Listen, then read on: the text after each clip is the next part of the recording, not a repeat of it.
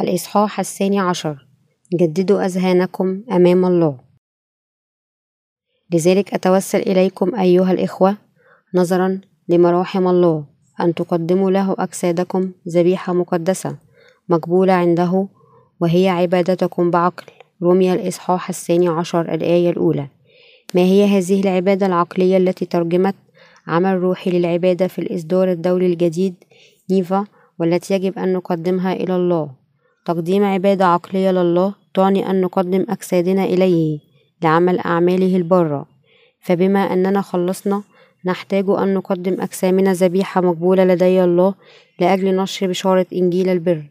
العبادة العقلية التي يجب أن نقدمها لله هي تكريس أجسادنا للقداسة لنقدمها إليه. يتحدث بولس في الإصحاح الثاني عشر عن ما هي عبادتنا الروحية هي أن لا نشاكل هذا العالم بل نجدد أذهاننا. حتى يمكننا أن نميز الأمور الصالحة والمرضية ونعرف مشيئة الله الكاملة. العبادة العقلية هي أن نكرس كل أجسادنا وقلوبنا لله. كيف إذا يمكن أن يحيا الأبرار مثل هذه الحياة أمام الله؟ يقول بولس بأننا لا يجب أن نشاكل ونتفوق مع هذا العالم لكن أن نجدد أذهاننا ونقدم أجسادنا ذبيحة لإتمام أعمال الله البارة مؤمنين ببر الله. كما أن تقديمنا لقلوبنا وأجسادنا مؤمنين ببر الله هو في حد ذاته أيضا عبادة عقلية لله. هذه الآيات في غاية الأهمية لأنها تخبرنا ألا نشاكل هذا العالم بل أن نقوم بأعمال الله ونتغير بتجديد أذهاننا. نحن لا يمكننا أن نقدم عبادة روحية بدون تجديد قلوبنا أولا. حتى الأبرار لا يمكن أن يقدموا أجسامهم أو قلوبهم إلى الله إذا كفوا عن الإيمان ببر الله. نحن يمكننا أن نتأثر بهذا الجيل كما حدث في أيام بولس ولأننا نعيش في وسط تيار جارف من الانحراف المتزايد. لهذا الجيل الشرير فإن لم نؤمن ببر الله فسنسير تيار هذا العصر. حتى المبرر الذي آمن ببر الله لا يمكن أن يتفادى تماما التأثر بالتدفق العلماني. طالما يعيش وسط شعب دنيوي لهذا يخبرنا الكتاب المقدس أن لا نشاكل هذا العالم كيف يمكن للبار إذا أن يقدم عبادة عقلية كذبيحة مقدسة لله بقلوب وأجساد كاملة وهو يعيش في مثل هذا العالم. يمكن هذا فقط بالإيمان بإنجيل الماء والروح الذي يجدد ذهننا دائما. الأبرار يمكنهم معرفة وإتباع مشيئة الله الصالحة والتامة عندما يجددون أذهانهم ويتغيرون ببره. لا يقول بولس هذا لجهل بالشؤون الدنيوية وهو لا يعطي درسا دينيا للمؤمنين ويقول لهم دعونا نكون صالحين. هو جاهلا بظروفهم وقدراتهم. إن السبب الذي جعل بولس يشجعنا على أن نجد قلوبنا لخدمة الله هو لأنه يعرف جيدا أن المؤمنين أيضا يمكن أن ينجرفوا بتيار هذا العالم. فسواء كنا مولدين ثانيا أم لا؟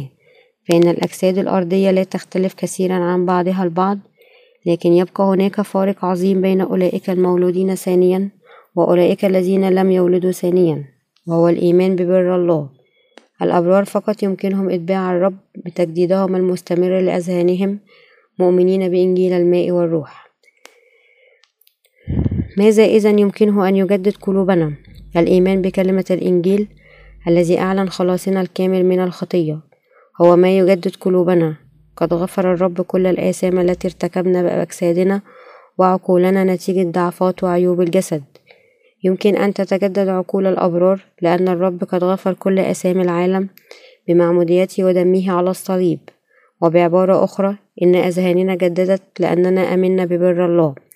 الآن نحتاج أن نفهم فهما صحيحا لما نفعله أمام الله. يجب أن نميز ما مشيئته الكاملة وماذا يريد منا. ومن الإرساليات التي وضعها على قلوبنا وما يجب أن يفعله البار المولود ثانيا. لابد أن نجدد قلوبنا في هذه الأمور ونخدمه إرادة الله لنا هي أن نقدم أجسادنا وعقولنا ونكرس أنفسنا كذبيحة مقدسة لله لكننا يمكن أن نقدم له أنفسنا كذبائح. حينما نجدد أذهاننا وتجديد أذهاننا هو بالإيمان بالله قد أخذ كل أثامنا. هناك هو الفارق بين أولئك المولودين ثانيا وأولئك الغير مولودين ثانيا. البار فقط يمكن أن يتجدد ذهنه بالإيمان ببر الله. نحن الأبرار يمكننا دائما نعمل بالأشياء التي يريدها الله بالإيمان بتطهير وتجديد قلوبنا. وإنكار شهوات الجسد الدنيوية الأبرار يختلفون عن الخطاة لأنهم يمكنهم أن يجددوا قلوبهم ويخدموا الله دائما ويسيروا معه. لابد أن تجدد قلبك بالإيمان. هناك الكثير من المشاهير على التلفاز والمشغولون في العالم بمحاولة تقليد أساليب وأزياء أولئك المشاهير. يمكن أن نتعرف على آخر صيحات الموضة. بسهولة من خلال التلفاز كما أننا يمكن أن ننفتح على العالم بجهاز تحكم عن بعد ألم تشاكل حياتنا هذا العالم؟ أشعر بأن هذا العالم يتغير سريعا فالآن نحن نحمل الفواتير لكننا سنحمل فيما بعد نقودا وبطاقات إلكترونية ثم نكون مطالبين من أجل راحتنا لأن نأخذ أكوادا مشفرة على أيدينا أو جباهنا حتى لا يسبب فقدان مثل تلك البطاقات الإلكترونية اضطرابا أعتقد أيضا أنه سيكون هناك العديد من الكوارث الطبيعية في ذاك الوقت. دعنا نهتم بتجديد أذهاننا وننشر إنجيل الله قبل أن يأتي مثل هذا الوقت حتى لا نشاكل نحن الأبرار هذا العالم. فأنا أنشغل بخدمة الله في كل لحظة وأرغب في نشر إنجيل البر الآن باجتهاد قبل أن يحين وقت وضع الأكواد المشفرة باركود في أيدينا وجباهنا. ويصعب التبشير بالإنجيل كما أني أعمل بلا كلل لإتباع مشيئة الله فقد أرتاح فقط حينما يأتي ذلك اليوم الذي يصعب فيه العمل. كما قد يمكنني أن أعطي كل أملاكي للمحتاجين حينما تأتي تلك اللحظة. لكني من الآن يمكنني أن أتبع مشيئة الله فقط كما يمكنني أن أكرس نفسي ولا أشاكل هذا العالم أبرارا كثيرين في روما ممن خلصوا ببشارة بولس. عادوا لمشاكلة العالم والانجراف بعيدا عن الله بمرور الوقت. هؤلاء يجب أن نحيد عن خطواتهم. كتب بولس هذه الآيات لإنزعاجه من أمر مشاكلة المؤمنين في روما للعالم. أجسادكم تشاكل هذا العالم لكن هناك شيء واحد ثمين يمكنك أن تفعله هو أن تجدد ذهنك. ألم يفتدي الرب كل أسامك؟ تذكر إنجيل الله البار. وفكر بما يرضيه وجدد ذهنك وأعمل أعمال كاملة ومقبولة بالتأمل روحيا وليس جسديا. هذا ما حذر به بولس المؤمنين في روما ويحذرنا نحن أيضا اليوم. حتى وإن ادعينا ظاهريا بأننا لا نشاكل هذه الدهور إلا أننا نفعل كهذا بالفعل. حتى وإن كنا ما زلنا نخدم الرب بتجديد أذهاننا فما أننا في ضعفنا نجد صعوبة ألا نشاكل هذا العالم إلا أننا ما زلنا نؤمن بأن ربنا أخذ كل أثامنا ببر الله وهكذا يمكننا أن نعمل أعمال الله البارة بإيماننا في بره. يمكننا أن نتبع صلاح الله الكامل بالتمام بإيماننا به. كما يجب أن نجدد أذهاننا كل لحظة لأن الأبرار الموت عن هذا العالم هم أطهر من أناس هذا العالم. يواجهون مخاطر مخاطر فساد أذهانهم وعقولهم وأجسادهم أكثر الناس العلمانيين. لهذا لابد أن نحرس قلوبنا دائما بإيماننا في بر الله. وبما أن السيد المسيح قد أخذ أثامنا فنحن نحتاج فقط إلى أن نثبت في الإيمان. متأكدين تمام التأكد من حقيقة أن إيماننا أصبح كاملا؟ هل تؤمن بأن ربنا أخذ كل أثامك ببر الله؟ إذ تؤمن بالفعل سيمكنك أن تعمل أعمال الرب. بالإيمان بغض النظر عن كل عدم برك في الماضي لأن الرب قد حمل عنك كل الحكم والدينونة على أثامك لابد لنا أن نجدد أذهاننا بالإيمان بإنجيل الماء والروح وهذا أمر في غاية الأهمية لأننا جميعا في النهاية نترك الكنيسة ونموت. ما لم نجدد أذهاننا بالإيمان بإنجيل الماء والروح في هذه الأيام الأخيرة. عيش حياة الإيمان بالتجديد مستمر. يشبه قيادة دراجة على مكان مرتفع. أما عدم تجديد العقل هو مثل الوقوف في طريق مرتفع دون تحريك الدواسات. لأنك لم تضغط على الدواسات فهذا لن يجعلك فقط تتوقف بل ستنزلق للخلف وتتحطم منحدرا. نفس المبدأ ينطبق على إيماننا ببر الله. حينما نقود دراجة على مرتفع نجد أنه من الصعب أن نصل للقمة بقوتنا وإرادتنا فقط. هكذا نحن نحتاج للثبات في بر الله طالما نحن أحياء بالجسد. ملاحظين أنفسنا لئلا تمر لحظة نفكر فيها أفكارا جسدية. حينما تخور قوانا فإن مشيئتنا الجسدية تميل للاستسلام بسهولة. أنا لا أستطيع فعل هذا ولا يمكن أن أتكيف مع هذا. وقوة إرادتي ضعيفة جدا. لكن ذلك الأخ قوة إرادتي قوية أنا ليس لدي قوة. لكن تلك الأخت لديها قوة عظيمة أنا ضعيف جدا مقارنة بأولئك الأخوة والأخوات. هم يبدون مناسبين لخدمة الله لكن أنا لا. أي أحد لا يؤمن ببر الله ولم يتمسك به سيكون في النهاية كمن سقط متهشما لأنه توقف عن الضغط على الدواسات. هل ينطبق هذا فقط على عدد من الناس؟ بالطبع لا. هذا ينطبق على كل شخص. إن راكب الدراجة المتمرس جيدا يمكن أن يرتفع بالدراجة بسهولة لكن الشخص الضعيف سيكون هذا وقتا بالنسبة له. على أي حال فمشكلة البار لا تكمن في قوته الجسدية إنما في ثبات إيمانه والتمسك بإنجيل الماء والروح. فمن المستحيل الوصول للقمة الروحية بالقوة الجسدية فقط لأن القوة أو الضعف الجسدي لا علاقة له لهذا. تذكر بأنه لا من أحد يمكن أن يحيا حياة الإيمان فقط لأنه قوي الإرادة فلا يجب أن تقارن نفسك بالآخرين وتحبط وتخور قواك تمسك ببر الله فقط والرب سيشدنا إلى الأعلى. إذا تجددت أذهاننا باستمرار بالإيمان ببر الله فإنجيل الخلاص الذي قبلناه في قلوبنا والرب سيجذبنا للأعلى. إذا فحصنا قلوبنا كل يوم لابد أن ننظف قلوبنا النجسة بالإيمان في بر الله وعمل أعمال الله. أشكر الرب على نعمته التي سمحت لنا بأن نخدمه بتجديد أذهاننا فتجديد أذهاننا منحنا إلهنا أن نجري دائما أمامه بإيماننا. لأني أعرف بأنه لا يسكن في شيء صالح.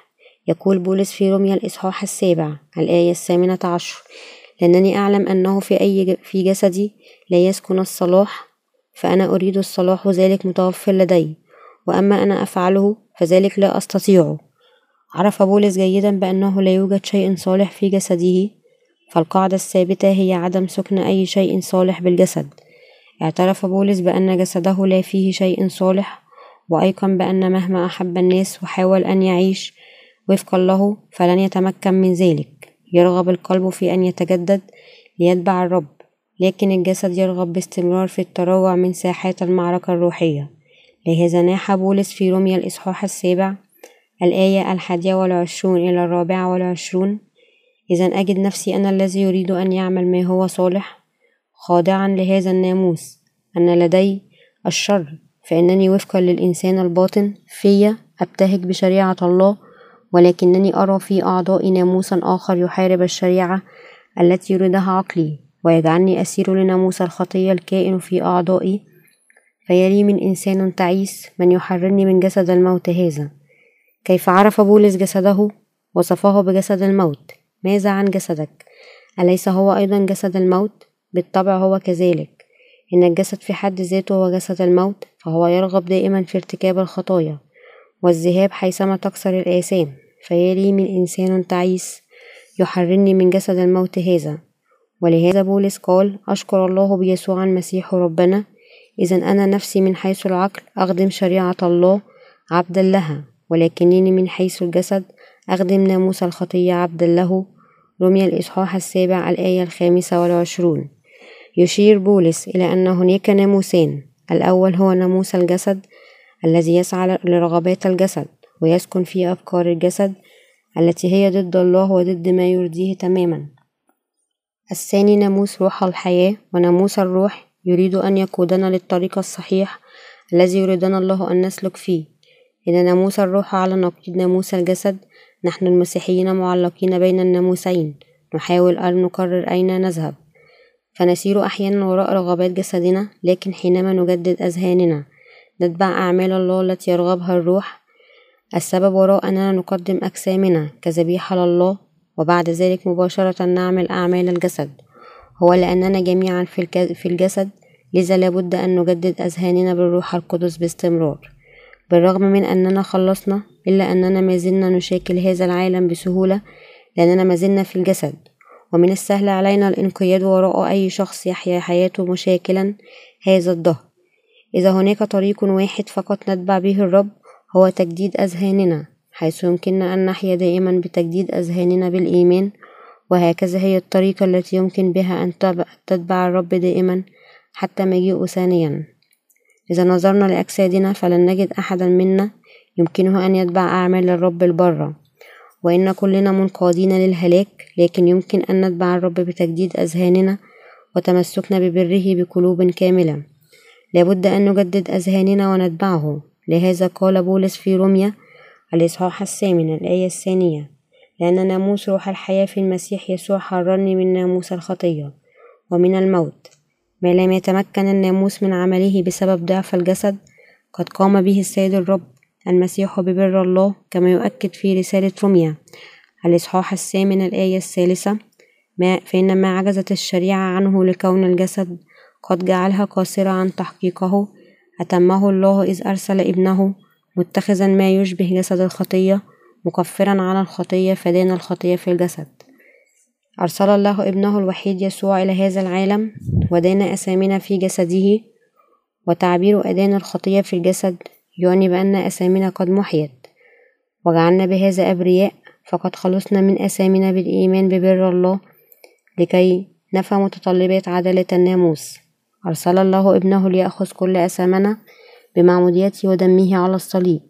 بعد نوال الخلاص يظهر نوعين من الناس أولئك الذين يعيشون بحسب الجسد ويهتمون بأمور الجسد وأولئك الذين يعيشون بحسب الروح ويهتمون فيما للروح. لابد أن تدرك بأن أفكار الجسد تقودك للموت لكن أفكار الروح تقودك إلى الحياة والسلام وأن الأذهان الجسدية هي عداوة لله. نحن لسنا خاضعين لناموس الله ولا يمكن أن نفعل هذا أبدا. رمي الإصحاح الثامن الآية السابعة. فحتى الأبرار المولودين ثانيا يمكن أن يسقطوا في أفكار الجسد إذا لم يجددوا أذهانهم. إذا لم نؤمن بأن الله أخذ كل أثامنا ثم لم نجدد أذهاننا فقد نسقط في أعمال الجسد ولا نتمكن من إتباع الرب. قال بولس بأننا نحن الأبرار المولودين ثانيا إما أن نسقط في الجسد بإتباع أفكار الجسد أو نتبع أفكار الروح بتجديد أذهاننا. نحن نترنح بين الاثنين لكن بولس ما زال يقول وأما أنتم فلستم تحت سلطة الجسد بل تحت سلطة الروح. إذا كان روح الله ساكنا في داخلكم حقا ولكن إن كان أحد ليس له روح المسيح فهو ليس للمسيح. رمي الإصحاح الثامن الآية التاسعة. نحن شعب الله الروحي وبعبارة أخرى نحن شعبه. فمع أننا نتبع شهوات العالم ونشاكله بضعفنا إلا أننا ما زلنا مولودين ثانيا. نسقط في الجسد عندما نثبت أذهاننا على أمور الجسد. لكن لأن الروح القدس ساكن فينا نحن شعب المسيح وبصياغة مختلفة نحن أصبحنا أبرارا شعبا لله. قال بولس أجسامنا قد أصبحت ميتة من قبل السيد المسيح وأضاف وإذا كان المسيح فيكم فمع أن الجسد مائت بسبب الخطية فإن الروح حياة لكم بسبب البر. رمي الإصحاح الثامن الآية العاشرة. أفكارنا الروحية يجب أن تكون متيقظة فنحن ما زلنا ضعفاء ويمكن أن تضل أجسادنا بسهولة حتى يوم وفاتنا لذا يجب أن تكون أذهاننا وأفكارنا مجددة دائما بالإيمان ببر الله. حينما ندرك الرغبة في الخطية تلوح بداخلنا حينها لابد أن نثبت أعيننا نحو بر الله ونعرف حينها بأن بر الله قد أخذ كل أثامنا بالفعل انظر لبر الله وآمن به وأشكر الله لأنه أخذ كل أثامنا فكر في أعمال الله فكر فيما هي إرادة الله التامة والمرضية عندما سيتجدد ذهنك دائما. لابد لنا أن نجدد أذهاننا بالإيمان ونوجه أذهاننا نحو الأمور التي ترضي الله. هكذا يجب أن يحيا المؤمن. علينا فهذا فقط. سيمكننا أن نتبع الرب حتى مجيئه ثانيا. أعرف بأننا جميعا متعبين من حياتنا اليومية فيبدو العمل صعبا والقدوم للكنيسة صعبا. كل شخص يواجه صعوبات. حتى أنا أحيانا أحسد يسوع عندما صرخ عند موته قائلا قد أكمل. واثق أننا أيضا سنقول يوما ما قد أكمل. نتحرر من كل المتاعب والمشقات.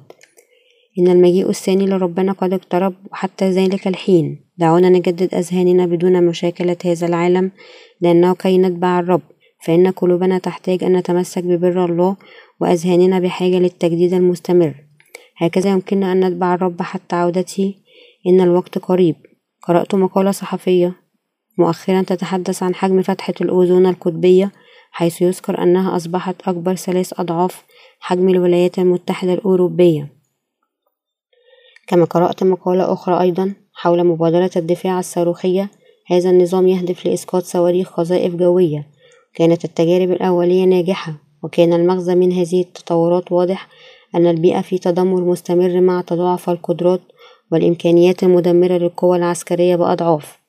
إذا زادت قوة جيش دولة ما ألن تزيد منافسيها من قوتها العسكرية لتجاري قوة الجيش المعادي؟ لن تقف أمم العالم ساكنة وهي ترى ازدياد قوتنا. ماذا يحدث إذا اندلعت الحرب بين هذه القوى العظمى؟ عندما حاولت بعض الأمم أن تطور من أسلحتها النووية حاولت القوة العظمى منعها بشدة من امتلاك قدرات نووية لكن لنقل أن مثل هذه الجهود الوقائية فشلت وأن البلد المعنية استطاعت امتلاك أسلحة الدمار الشامل تهدد باستخدامها فحينها سيحاول بالتأكيد بقية العالم أن يطور أسلحة جديدة للتعامل مع هذا الموقف. مثل هذه الأسلحة الجديدة تدمر العالم بقوة أعظم بكثير من الأسلحة النووية. لم تعد الحرب بالمسدسات كما كانت فقتل البشر سيكون كل شيء. كل المدن أو البلدان تمحى في لحظة لأن الحرب النووية لن تكون محلية لكن تكون لحرب عالمية. لقد دمر العالم من قبل بمثل هذه الحرب بل العالم ينتظر دمار أعظم. دمار أعظم في شكل الكوارث الطبيعية. ستدمر طبقة الأوزون بأكثر سرعة. سيكون هناك أعاصير وزوابع مستمرة بسبب إزالة الأشجار ثم سيظهر ضد المسيح بقوة عظيمة ويقهر هذا العالم.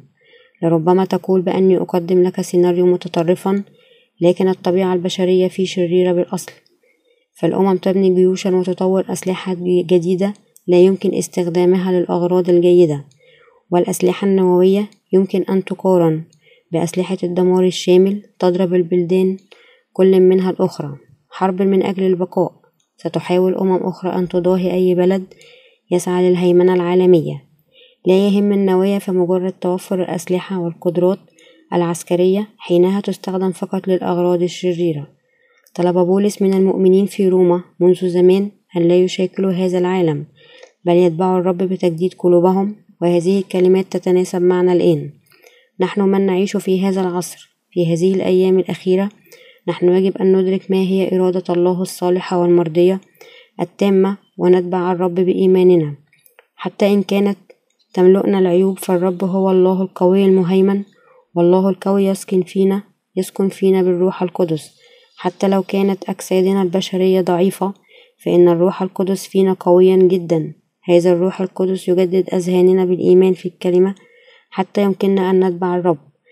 دعنا نعتمد بالكلية على قوة الروح القدس ليجدد أذهاننا ونخدم الرب.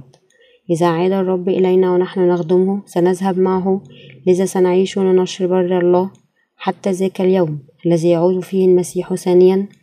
جدد ذهنك بالإيمان ببر الله.